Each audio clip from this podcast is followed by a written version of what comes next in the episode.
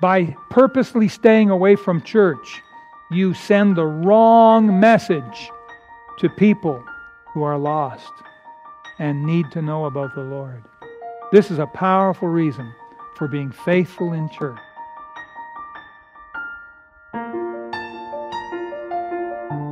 We are continuing tonight to um, uh, look at the uh, series that we started uh, several weeks ago now. Um, and it's on, um, it's on how to live the victorious Christian life. So we began this series first and foremost with learning how to recognize sin. You can't live the victorious Christian life if there's sin in your life. A sin runs contrary, it runs opposite to the Lord and to His will. It fights against what God is trying to do in our lives. And so sin is not our friend, it's our enemy. It is what, uh, you know, damned our souls to hell. And uh, the Lord Jesus came to shed His blood to redeem us from that, right? So, uh, sin, we had to deal with that first and foremost. We learn, learn to recognize it, learn to repent from it, and learn to reject it. Whatever the Holy Spirit tells you uh, is sin in your life, and the Holy Spirit will use the Word of God to help you to know. Because sometimes we can wonder, well, you know, is this sin or is it not? Uh, some people believe that having a zipper on your clothing is worldly and therefore sinful. Well, is it? That's why we need the Bible to help us to, to know the truth. And of course, the truth shall make us free. But uh, very important that we are always dealing with this subject. I'll tell you something. In my daily devotions, I'm always praying, Lord, cleanse me from anything worldly. And sometimes I know of worldliness that gets in my head, and sometimes I don't know. But I'm always asking the Lord to reveal to me and, and to uh, help me to, um, to get rid of that. Then the second uh, message we brought was all about the Holy Spirit. The Holy Spirit is so powerful, and He has all of the answers and, and all of the ability. Um, we have the privilege, as born again believers, of being filled with the Spirit. That means controlled, taken over, and controlled by the Holy Spirit. That will not result in wild living and crazy babbling talk. That's not the filling of the Holy Spirit. The Holy Spirit, when He fills us, it'll mean that Jesus will start living His life through us. And Jesus was very calm, cool, and collected. The Lord Jesus had power, He had answers. He, uh, he knew what he was doing. He had great desires to do the will of God, and the Holy Spirit will do that in us. And we have the blessed privilege of being filled with the Holy Spirit. Once, of course, we deal with sin, we can ask the Holy Spirit to fill us. But do you remember what it was that I said that is our greatest enemy to being constantly filled with the Holy Spirit? What is it? What is it? Anyone? Forget. Yeah, we forget. Did you remember this morning to ask the Lord to fill you with the Holy Spirit? Did you remember yesterday morning, Tuesday morning, to ask the Lord to fill you with the Holy Spirit as, as you got up and got about your day? We forget. And that's our problem. Now, it's just a, a habit that that I have in my prayer closet every morning. And I like to have a prayer closet every evening too, sort of like bookends on the day, if you will. But when I get in there and I get to prayer, I always ask the Lord, you know, cleanse me of worldliness, fill me with the Holy Spirit. But I'll be honest with you, as I go about my day, and my days are usually busy, I'll sometimes forget to keep asking the Lord to fill me. It's a, a thing we have to deal with and we have to try and find ways to remind ourselves to be filled with the Holy Spirit. So that was the second message that we dealt with. You can watch these online if you go to our website and go to media, and you'll find them there. Uh, we, we put them up Anyhow, then we looked at the subject of the Bible. You cannot grow uh, in the Christian life without the Bible. It is impossible. And don't let anyone tell you any different. Faith cometh by hearing, and hearing by the Word of God. And Peter told us, as newborn babes, desire the sincere milk of the Word, that ye may grow thereby. Um, it's vital that we consume the Word of God every day. And you would be very wise to try memorizing some uh, Bible verses. And if you don't know where to start, well, start in Psalm 23. That's a wonderful place to start. As you grow, the Holy Spirit will lead and guide you, and He'll make verses jump off the page, and you may want to try memorizing them. But having the Bible in you every day, take time in the mornings and consume the Bible. Very, very important that you consume a lot. I mean, you can gorge yourself on the Word of God. You really can. You fill yourself to the top and have it coming out your ears or something. Fill up, tank up every day on the Word of God. You cannot live the victorious Christian life without it. Then uh, we looked at, um, last week, we looked at the need for daily earnest prayer. I, I mentioned last week that I have a two semester uh, Bible course that, that I've taught in our Bible college, and that's 24 lessons on the subject of prayer. And so last week, you know, I took a half hour and tried to teach something on prayer. You can't teach at all in a half hour. You can't teach at all in 24 lessons either. The world of prayer is so phenomenal when you get behind the curtain, start to realize really what's out there, you won't want to go back. The greatest men and women of God down through the ages have all been great prayer warriors. Maybe they haven't been the greatest public speakers, maybe they haven't been the greatest singers, but they've been great in the prayer closet. And that's what you want. You want to be great in the prayer closet. In fact, I believe that it's very smart, very good thing for parents to sometimes leave the door open when they're in there on their knees so that their children can see them on their knees. That'll make lasting impressions. So keep that in mind. Um, if you want to make a good impression on your, your children, that'll last them. Let them see you on your knees talking to the Lord. That's something good. Well, tonight we're going to look at the fifth lesson, and that uh, has to do with regular church fellowship. I want to give you six powerful reasons why you need to, to attend church faithfully. I'm going to give you six powerful reasons. Now, some people have the idea that the word church represents some invisible universal, mystical body of Christ spread out all over the world. But I want you to know right up front that's not what the Bible teaches. That is biblically not correct. The church is no more a universal, invisible, worldwide entity than a family includes all of the people in the world if I talk to you about your family, you wouldn't think that I was talking about all the people in Africa, all the people in Asia, and all the people uh, in Australia. You'd think I was talking about your individual family. And that's what a family is. A family consists of the members of a single household that operate as a single unit. That's what a family is, and that's what a church is. This idea of a universal, invisible, spread out all over the world kind of entity is not biblical. A church is local. A church consists of the members of a local assembly that operate as a single unit, just like a family. Just like a family does. And of course, they have Christ as their head. A family has some form of membership.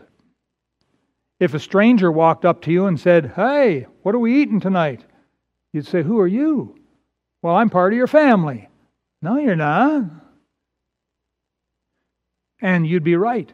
They're not part of your family. Because a family has some sort of membership when you think about it. Isn't that right? You're all looking at me like I'm asking you a trick question here. There's no, there's no mystery in this. Usually, the members of the family usually come through the, the birth, normal birth process, right? And uh, Kate and Hugo are about to have another little member join them, another little mouth to feed. And that's how normally the members of the family come, although they can be adopted in as well. But for someone just to walk up and say, Well, what's, what's for dinner? You got an extra chair for me at the table? Say, Whoa, time out. You're not part of the family. A family has a membership, and guess what? So does a local church. A local family and a local church are very similar in very many ways. And that's how they function. That's exactly how they function. A family has some sort of leadership, and so does a local church. A family has a place they call home where they meet, and so does a church. You see, the word church means a called out assembly. It's an assembly where people assemble together. That's what the word means. A church. The word family is based on the word familiar, and it means someone very close to you, like blood relations, kinfolk, very, very close to you. You see the, the similarities between them? There is a lot, a lot more similarities. A family has some form of educating the children, and so does a church its members. A family grows together over the years in the bond of love, and so does a church. The idea of a universal church came originally from the Catholic Church. That's where it originally came from. In fact, the word Catholic, does anyone know what that word means? Universal, right? Or worldwide. That's what the word means. The church is not a worldwide invisible entity made up of all saved people. No, it's not. It's a local assembly, a called out assembly. They assemble. You see, where do they meet? There's a humorous story about a, a man who wanted to be a missionary. And of course, he wanted support to be able to go places. And so he went and sat down with a pastor. And he said, I'd like you to support me. I'm a missionary. And the pastor says, Oh, he said, uh, Well, that, that's interesting. Um, what, what church are you a part of? And the man says, Well, I'm part of the universal church, the invisible church. The invisible church. And so the pastor said, Oh, I see. And uh, who do you plan on ministering to? Oh, he said, I plan on, on ministering to the invisible body of Christ. And the pastor said, Well, and he turned and opened a drawer in his desk and he said, Here's a bunch of invisible money to help support you in your invisible endeavors. A church is a local body, it's local with Christ as its head. And we're given a whole lot more in Scripture about it. But knowing that a church is local and not, indiv- and not universal is not enough. You need to know more than that. We need to know why we should attend a local church. Why in the world? And so tonight I want to give you six powerful reasons why you ought to attend church faithfully. Okay? So let's pray. Our Father, help us now tonight to enlarge our vision. Father, we ask that you would teach our hearts and minds some truth from your word and help us to see what you have to say in the Bible about church attendance, faithful church attendance, because we cannot live the victorious Christian life without faithful church attendance. Father, I pray for everyone here, everyone watching online, that you would speak with our hearts. I pray for those that may watch this message weeks or months from now online. I pray that you would touch their hearts and help us to please you. In Jesus' name, amen. All right, I'd like you to take your Bible, if you would, please, and let's go to the book of Hebrews in the New Testament. And the first point, if you're a, a note taker, I want to give you these six points. And the first point is faithfully attending church is God's simple command. Faithfully attending church is God's simple command. Now, with your Bible open, you brought your Bible? Yes? Amen? Mm, heard three amens there. A couple of muffled something or others. Uh, Hebrews 10 and 25. I'm going to ask you to read out loud. You don't have to stand, but you, you do need to read. Faith cometh by hearing, and hearing by the Word of God. So listen to the sound of your own voice, reading the Word of God. Verse 25. Let's read now not forsaking the assembling of ourselves together, as the manner of some is, but exhorting one another, and so much the more, as ye see the day approaching. I believe it was the Apostle Paul who wrote the book of Hebrews, and I believe that for a number of reasons, but I'm not here to discuss that. But he is talking to Hebrew Christians, and he gives them this admonition that they're not to forsake the assembling of themselves. Remember what a church is it's a local assembly of course, the devil doesn't want you reading the Bible, the devil doesn't want you praying, and the devil doesn't want you attending church. That is the devil's will for your life. If the devil had his way, he'd have you curse God and die. Put a gun to your head. Just get out of here.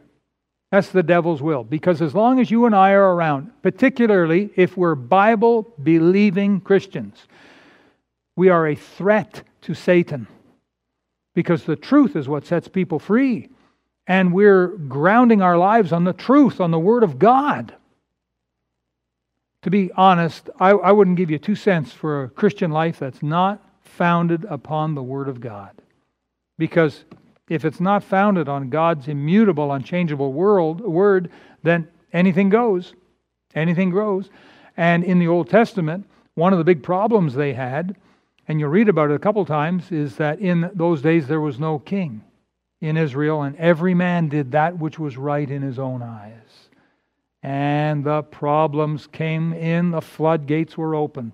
We have the Word of God that tells us right from wrong, and the Holy Spirit will use it. Anyhow, you need to go back and re listen to that message if, if you haven't uh, uh, listened to it already. But here, we're told not to forsake the assembling of ourselves together as the manner of some is, so obviously some are doing it but exhorting one another, and so much the more as ye see the day approaching.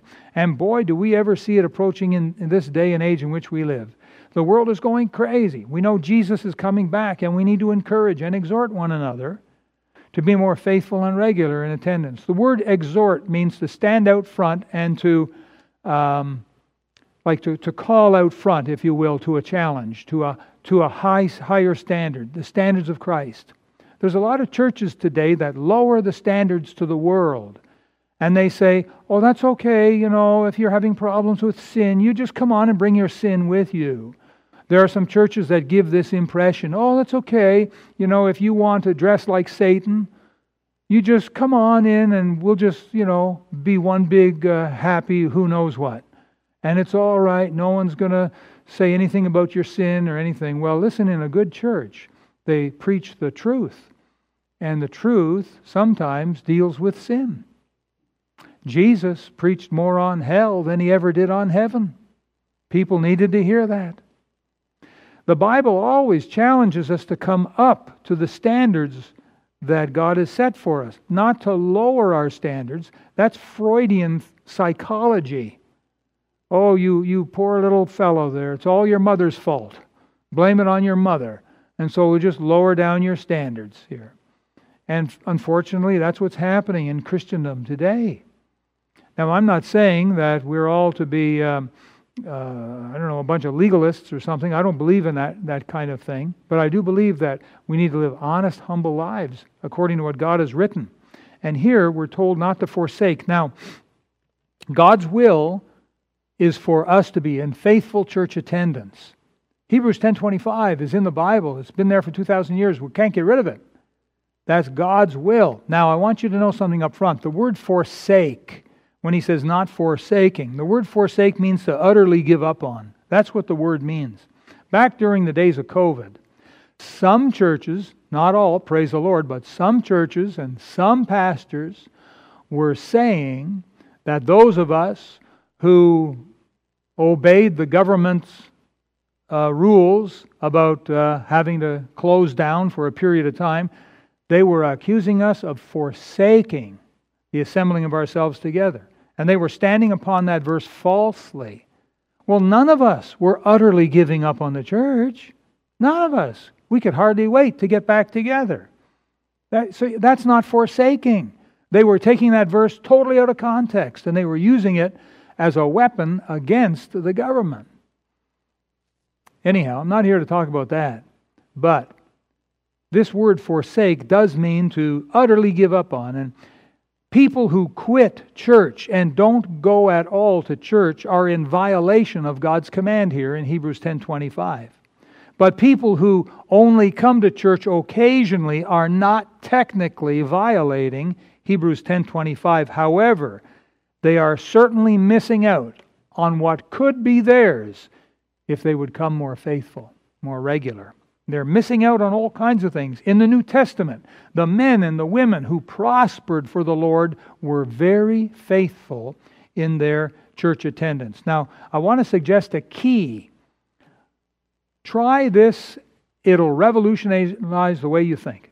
Because this is not the way that a lot of Christians think today. I want to suggest something that's totally opposite, 180 degree difference. A lot of Christians, they have the idea, well, okay, you know, I have my home and family, I have my job, my career, you know, uh, anyhow, I'm going to fit the church in there wherever I can. And that's their, their plan, their philosophy. Well, I want to suggest 180 degree around that. I want to suggest that what we do is we build our life around the Lord's church. Try that. Try building your life around the church rather than trying to fit it in a little here, a little there, or some kind of add on option or something. Forget that. The Lord Jesus died for the church. He loves the church. He shed his blood for the church. Guess what's important to the Lord Jesus? His church.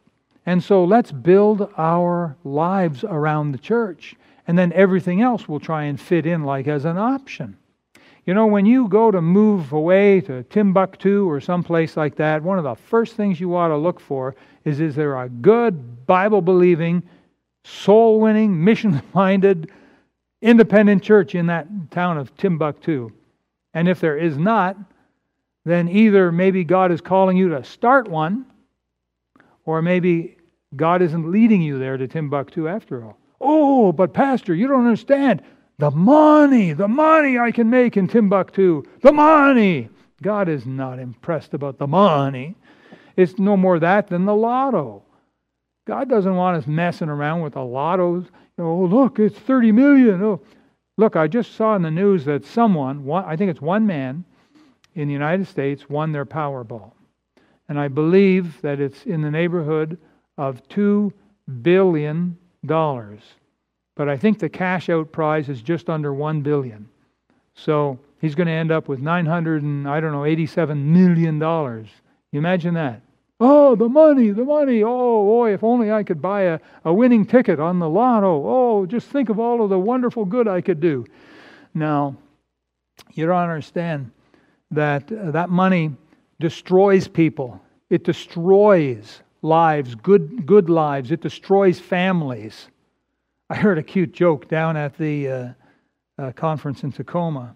One of the pastors, they, they told us a little joke. They said, A guy said to his wife, He said, What would you do if I won the lotto? And so uh, she looked at him and she said, Well, I'd, I'd take half the money and I'd leave you. And he said, Okay, well, I won $12, so here's $6. Goodbye. People who come into inordinate amounts of money, they don't understand the devil's in that stuff. And all of the crooks and weirdos and every relative you never even knew existed is going to come after your throat. And it's not that they're going to come once, they're going to come multiple times. It's like paparazzi. They will not leave you alone. For the rest of your life, as long as you've got money, you are a target. And so many families have been absolutely destroyed, and so many people have died because of the lotto. It's not God's will. So it's like Timbuktu. Is there a good church there? No. Well, maybe God's not called you to Timbuktu.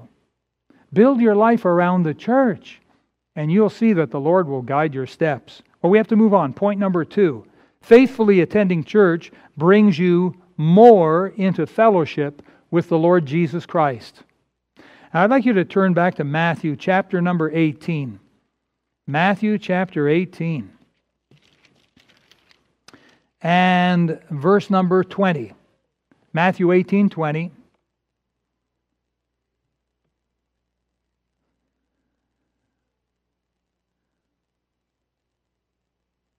I think the nursery is open, in fact, brother. Uh, Matthew 18 20. Are you all there? Yes? Yes. Let's read verse number 20. Matthew 18 20 all together. For where two or three are gathered together in my name, there am I in the midst of them. We thank God for our ability to be able to uh, broadcast our church services over the internet. It's a wonderful miracle to be able to do that. People who are uh, out of town for some reason, they can tune in and watch the services. People who are sick, they can tune in and watch the services. People who are somehow strapped for time, you know, they they they just come off of a night shift or something and church is just starting and for whatever reason, you know, they can be at home and they can still watch the services, but you will not feel the presence of Christ because Jesus never promised to be in the midst of the internet uh, production, did he? He promised to be with his people. So, this is very important. Jesus is in the midst of his people, and when his people gather together in church, they assemble. Remember, that's what a church is. There is Jesus in the midst. And that's why we feel such peace and home and comfort when we come together as a church because Jesus is here. 1 Corinthians 3:16 Know ye not that ye are the temple of God and that the spirit of God dwelleth in you? Ephesians 2:22 In whom ye also are builded together for an habitation of God through the Spirit. The reason that the apostles grew so fast spiritually is because they lived daily with Jesus for three and a half years. And you and I will grow spiritually when we are faithful to church because Jesus is here. There's something special that happens when we get together at church with the Lord. And also, something else is the fellowship that you receive in church will bless you spiritually and socially. Again, that's another benefit you can't get online. Listen, if all you can do is watch online, then do it. But by all means, get to church. Assemble yourselves together every opportunity you can because one day these, these, these will be gone. These days will be gone. One day. Take every one you can. You know, when we're young, when we're kids, we think, boy, I'm going to live forever, you know, boy, you know, and we see people that are in their 50s and we say, Ooh, they're so old. That'll never happen to me because I'm still young. I'm made of steel and rubber. I'm so beautiful. I look in the mirror, you know, mirror, mirror. Who? and, you know, they, they wink back at me. Boy, I'll never be old. And then one day, on their, in their 49th year and 364 days, they wake up and they realize, tomorrow I turn 50. Ah, it happens, doesn't it? Yeah. And then 60. Yeah. It happens, doesn't it? And then before you know it, 70. Just count down the days. I mean, it's going to happen. Unless the Lord comes back or unless we die young, we're going to get old. It's going to happen. It's going to happen. The opp- opportunities, the days of opportunity are going to be over. They will. Take advantage of every one you can, every opportunity. If all you can do is watch online, then by all means watch online. And it's a wonderful opportunity to invite unsaved friends to watch online. We have people that attend our church who began by watching online. So it's a wonderful tool, and we thank God for it. But you're not going to feel the presence of the Lord Jesus online. And number two, you're not going to get the fellowship online. Now, the fellowship is a very important aspect of gathering ourselves together. Acts chapter 2, verse 42 says about the early church, and they continued steadfastly in the apostles' doctrine and fellowship. You can only get that when you're gathered together under one roof, when the family comes together and assembles itself. Proverbs 27 17 says, Iron sharpeneth iron, so a man sharpeneth the countenance of his friend. You get that in church. You can't get there, that someplace else. Oh, why do I have to go to church? I can be close to God out in the woods. Have you ever heard anyone say anything similar to that? It's a dumb, dumb thing to say because they never go out into the woods. They never come to church either. They just can't get out in the woods what they can get in church. So I'm giving you powerful reasons. This fellowship helps us to mature. This is one of the benefits of fellowship is it grows us up, makes us more like Jesus. So listen to this. It helps us to stop thinking worldly ways and stop thinking stupid thoughts and stop saying stupid things and stop saying hurtful things and stop doing klutzy things and stop breaking people's hearts and stop putting a, opening our mouth just to put our foot in it. It helps us to stop doing that. The fellowship helps us to mature. We love the children. We love them all. But boy, they act like kids sometimes, right? Sometimes little children, they say things and, you know, it makes the parents roll their eyes. Oh, no. Out in public, you know, and little Johnny's there and he's about four or five years old. He looks around and he looks up at his mummy and says, Mummy, this lady's fat. He doesn't realize what a bomb he just let loose there. Wow, you don't do things like that. So as he grows up, hopefully he matures and he, he, hmm, he won't, you know, say things like that. We mature through different ways, and fellowship is an important key to our maturity. It helps us to become more like Jesus, and it's something we can't get anywhere else except gathered together in the house of the Lord when we're in faithful attendance. Okay, quickly, number three. Faithfully attending church will give more benefit to your family not just to you, but to your family. Now let's turn to the right and let's go to the book of Acts. Acts chapter 2, after the Gospel of John. There we go. Acts chapter 2. And I'd like us to read that verse number 42. Acts 2 and 42. Okay, everyone? Acts 2 and 42. Let's read together. And they continued steadfastly in the apostles' doctrine and fellowship, and in breaking of bread, and in prayers. Boy, there's a lot of good things there. You, are just not going to get out there what you can get in here. The table of the Lord, communion is one of them. Uh, baptism is another one, given to the local church. It's not given to the para church organization. You go on a tour of Israel, Great. But please don't go there to be baptized by someone who you've never seen before, with some group you'll never see again, because that means nothing in the eyes of the Lord. Baptism is done God's way in God's house amongst God's people. So, anyhow, it's mentioned there, but I want you to see what's mentioned also in verse 42 is the word doctrine, and that's, that talks of teaching. And that's what we get in the local church we get teaching. Now we reap what we sow, and the more we sow, the more good seed we sow in faithful attendance, then the more we're going to reap from God. Now, I'll give you something that you're not going to get anywhere else except in church, and that's at 10 o'clock. At 10 o'clock during the Bible study. Here in this church, we are studying through the entire Bible. Starting at Genesis, and we're working our way right through to Revelation. And we've got a wonderful curriculum that we're using as our guide. Now, here's the big thing because this point number three is that your family will benefit. You have children, bring them along. Put them in the 10 o'clock Sunday school class because they will get the same teaching that we adults will get here in the auditorium, only they will get it taught at their level. Uh, last Sunday, the adults were taught about Samson. The children were taught about Samson. So now the parents and the children can go home together and they can talk about what they learned in church.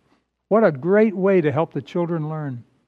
And in a couple of years, we'll have taught through the whole Bible.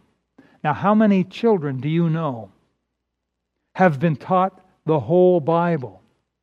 Genesis to Revelation.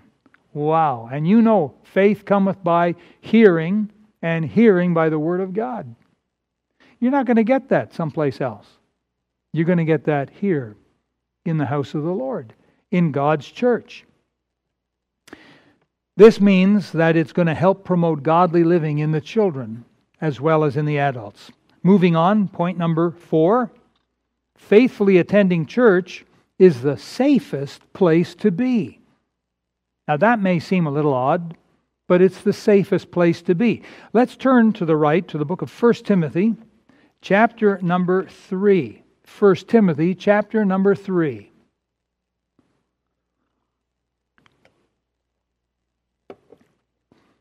There's a, a, a church cult, C U L T, a church Christian cult, that teaches that the building, the church building itself, is going to fly one day to meet Jesus. And therefore, all of the believers have to be in the building, in the church building. That's heresy. That's false doctrine. And yet, so many people believe it because they're not being taught the Bible, nor will they study the Bible on their own. If they were to study the Bible on their own, they'd say, hey, wait a minute, something's not right here. They'd go and start asking questions. And of course, the church leadership in that cult would tell them, you stop reading that, stop asking questions, you believe what we tell you, or get out. A lot of people have been thrown out of the Catholic Church for that reason. They go to see their, their priest with questions, and the priest says, "You, you stop that. You, you know, you're going to be put out of the church. You won't get to the mass. You won't be allowed to come in. So you better stop that." And some people say, "Oh, yes sir, yes sir," and they stop reading the Bible. Others say, "Well, no, no, I don't want to know the truth," and so they end up getting kicked out of church, but they come to know Jesus. You know, that's what happened to the blind man in John chapter 9. Jesus healed this blind man. He ends up in front of the Pharisees. And says, well, come on now, tell us. Tell us how, how you uh, got your sight. And he says, listen, I told you. You know, this man named Jesus, uh, well, this man healed, healed my eyes. And so, anyhow, they, uh, they, they called him names and they kicked him out. And that's when he met Jesus. And uh, then he believed on Jesus as Lord. Anyhow, never stop asking questions. A good Bible believing church has no skeletons in the closet, it's got uh, no power struggles. We're all looking to know the truth. And a lot of people come up with a lot of good questions from reading their Bible. The Bible always has the answer. Now, we're in 1 Timothy chapter 3, and in verse uh, number 15 is what I want for you to read out loud with me. Verse 15, let's go. But if I tarry long, that thou mayest know how thou oughtest to behave thyself in the house of God, which is the church of the living God, the pillar and ground of the truth. I want you to know that faithfully attending church is the safest place to be. It's safe because Jesus is here. It's safe because being here makes you strong. Purposely, missing church weakens a believer. It makes the believer weak. And a weak believer is susceptible to false doctrine. That's an important principle. Over the years, I have seen this happen more than once. Several times I've seen this happen to Christians who once attended this church. And when they started, they were attending all of the services. But within a period of time, six months, a year, what happened? They started to cut down their faithful attendance right down to the bare minimum. And we were only seeing them now once in a while. And that's what Satan wants because that's when Satan starts introducing false doctrine to them over the internet or through a friend that they happen to meet at work. And I've seen this happen more than one time. And some real weird kind of doctrine they got into, and out the door they went. The church is the pillar and ground of the truth, and putting a priority on attendance helps keep us safe because it makes us strong. Quickly, number five faithfully attending church.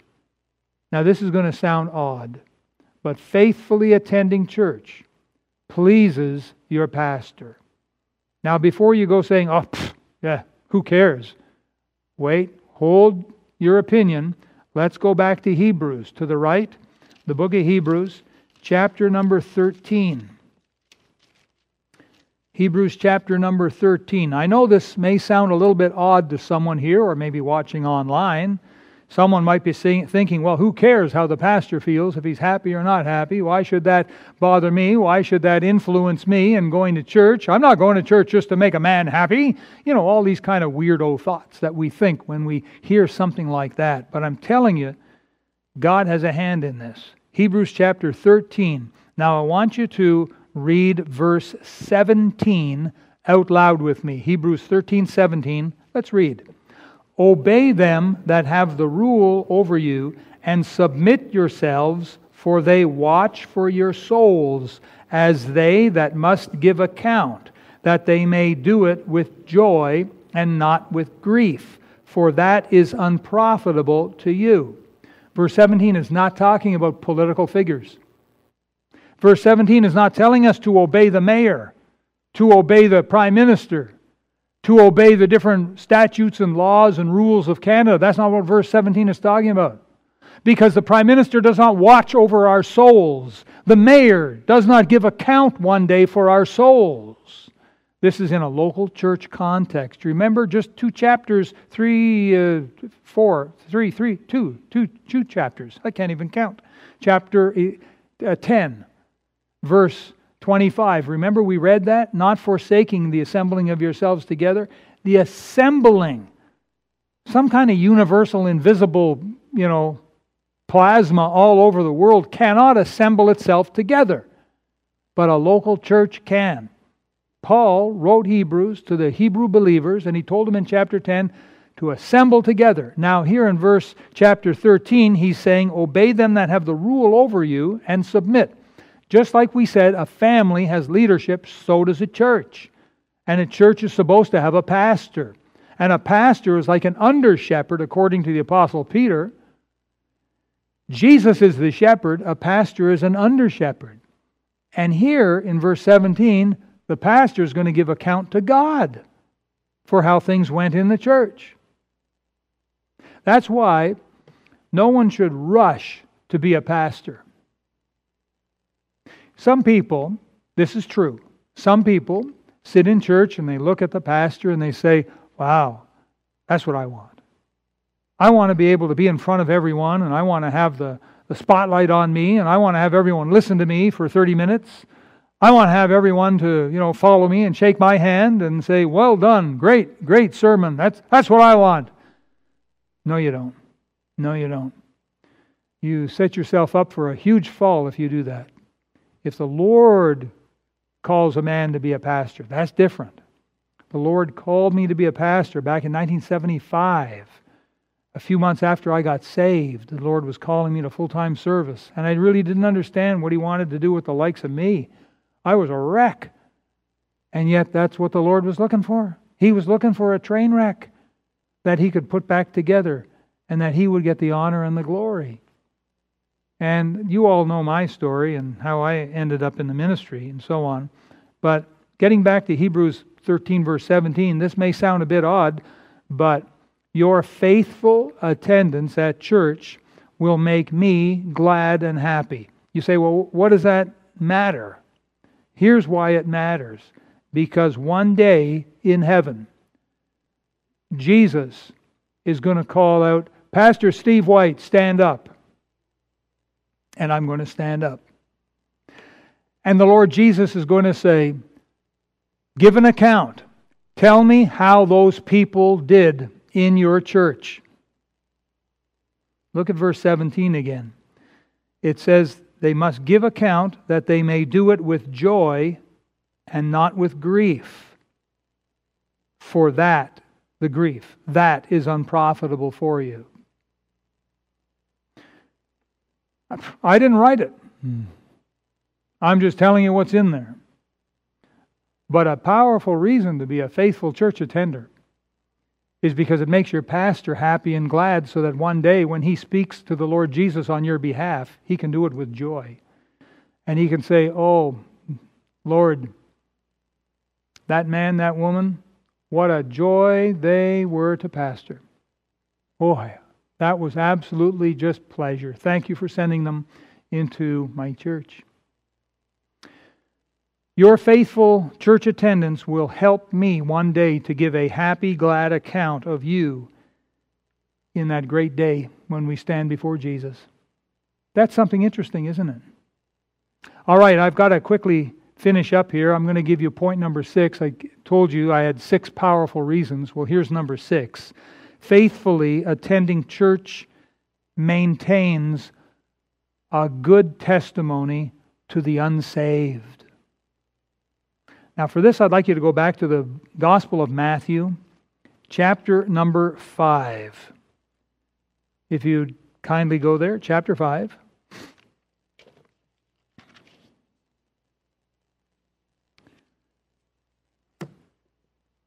And I'd like you to read one last verse of the Bible together with me, please. Matthew chapter 5, verse 16. Verse number 16.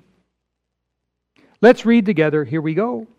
Let your light so shine before men that they may see your good works and glorify your Father which is in heaven. Your personal testimony to the world around you is something the Lord wants to use as a powerful tool to reach lost people. Lost men and women need to know how real Jesus Christ is to you because you see, to them, Jesus Christ is nothing.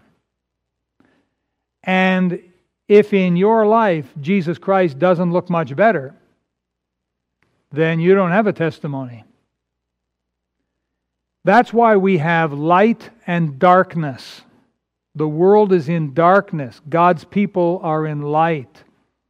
And when the light comes, the darkness says, oh, I've never seen anything like that before. Your lost friends, your lost family members need to see how real Jesus is to you, how important he is to you, because he's, he's not that important to them. To them, money is more important. To them, pleasure is more important. To them, sports are more important. That's why they'll, never go to church on Super Bowl Sunday. What are you, nuts? That's Super Bowl. Or if there's some big Hollywood blockbuster movie coming out, that's where they're going to be. They're not going to be found faithfully in the house of the Lord. And the world needs to see a difference. Your personal testimony can impact a lost person like putting a stick of dynamite under them. At work on Monday morning, you know, in the lunchroom, they're saying, Well, what'd you do on the weekend? What'd you do on the weekend? And then they come to you. What'd you do on the weekend?